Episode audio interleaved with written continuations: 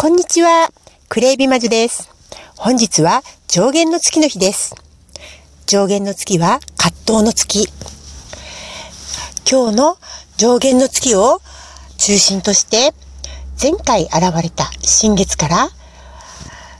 次回現れる満月までを、クレイビマジュオリジナルの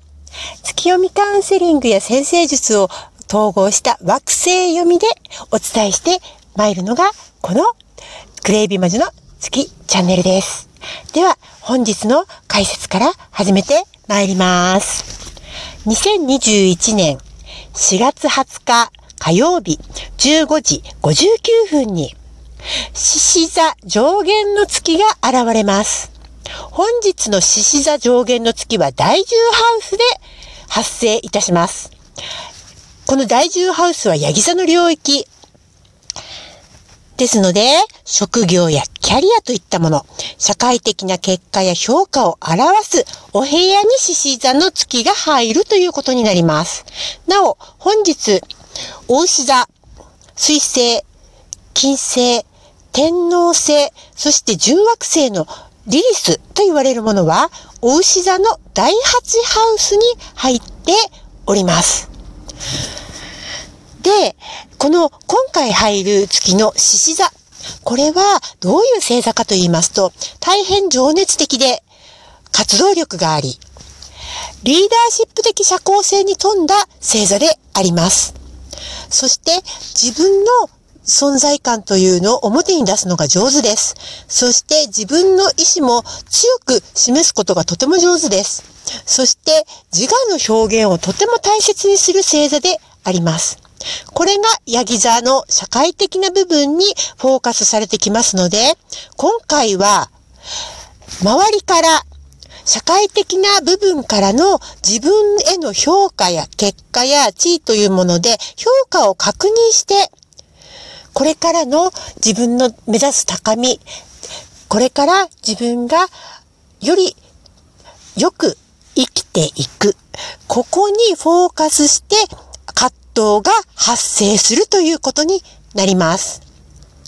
で、獅子座っていうのは火の星座でもありまして、で、あの、すごくね、獅子座っていうのはね、あの、じゅうにせいざの中で一番こう、行動力、ここがね、すごくね、ある星座でもあるんですよ。なので、あの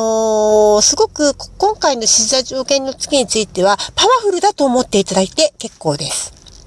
で、実は今回ね、この小さなサイクルのさ、さなかというのは、非常に一年の中でも大切な始まりのサイクルでもありますので、少し大きなサイクルの意味も含まれています。では、新月からまた詳しく解説してまいります。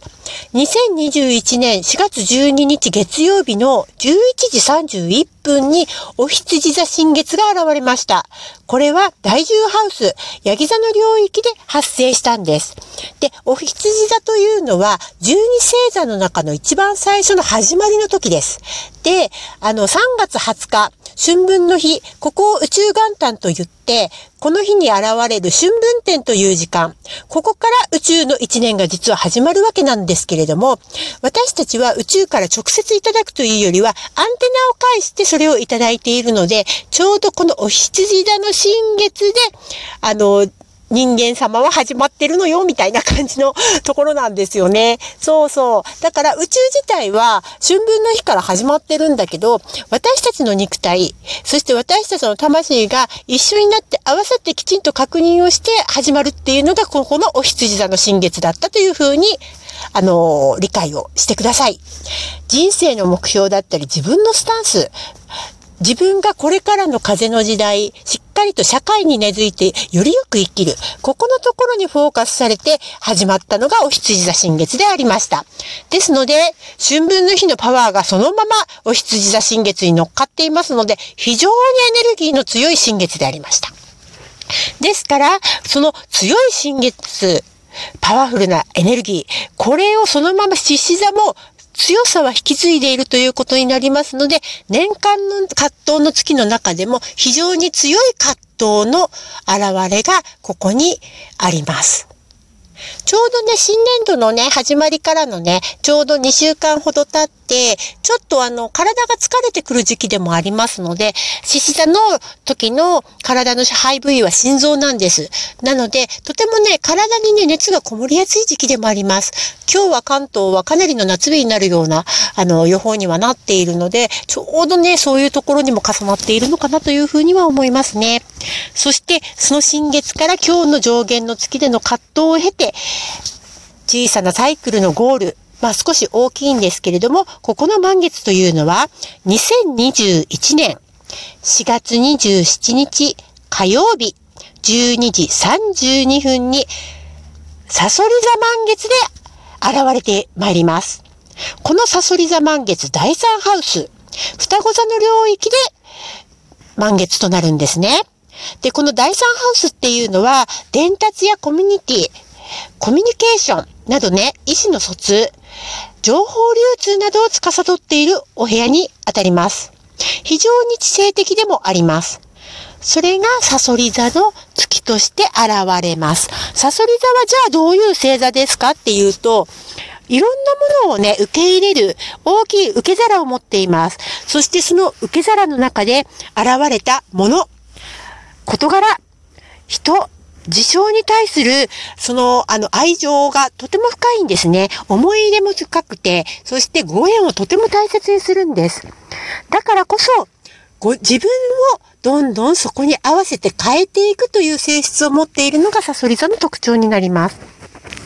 相手であったり、事象であったり、そういったものへのつながりというのを常に求めて、その常に自分が求めるからこそ自分を変化させ続けるミステリアスな星座でもあります。要はね、まとめて一言で言うと、物事の本質の追求をするスピリチュアリティな星座とも言えます。このスピリチュアリティ、すごく今回の風の時代にそぐっていて、実はね、スピリチュアリティなね、時代になったとは言っているんですけれども、ひゃくパーセント のスピリチュアリティではないので、ここにはメンタリティというものが非常に重要視されてきます。ここにフォーカスされる、もうじゅうにせいざの中でも特に大きい星座の一つがさそり座となります。そして、さそり座は水の星座の中の繁栄星座と言われます。不動産、投資収入、権利収入、知的所有権からの収入、こういったものも表しているのがさそり座です。この満月が実は宇宙のいちねんの始まりの中では最初の満月ということになります。このさそり座満月、仏教的には非常に大切な満月なんです。お釈迦様、ブッダ、お釈迦様がご生誕されて、またご入滅されて、また大いなる悟りを開き、また宇宙真理に開かれた日。これはさそり座満月なんです。すべてそうなんです。なので、このさそり座満月は上作満月というふうにも言われます。そしてこの上作満月、ヨーロッパの方でも実は非常に大きな影響があります。これは金星、金星がすごくご縁がある満月だというふうに言われています。金星の大いなる意識、ここにフォーカスされるというふうにヨーロッパの方やアメリカの方では言われております。では、この大いなる意識、アセンデッドマスターなんですけれども、何に当たるかというと、サマトクマラと言われるアセンデッドマスターになります。では、このサマトクマラ、実はですね、日本でも建て祀られているところがあるんです。それが京都倉山の倉間寺、魔王殿というところに建て祀られている魔王尊。これがサマトクマラと同じ意識だというふうに言われております。はい。なのでね、非常にパワフルなんです、さそり座満月。お釈迦様が宇宙真理を開いたり、そしてまた、あのー、悟りを開かれた人間としての。両方ともがこう開かれている日がありますので、要は天と地の境目のゲートがオープンする夜なんです。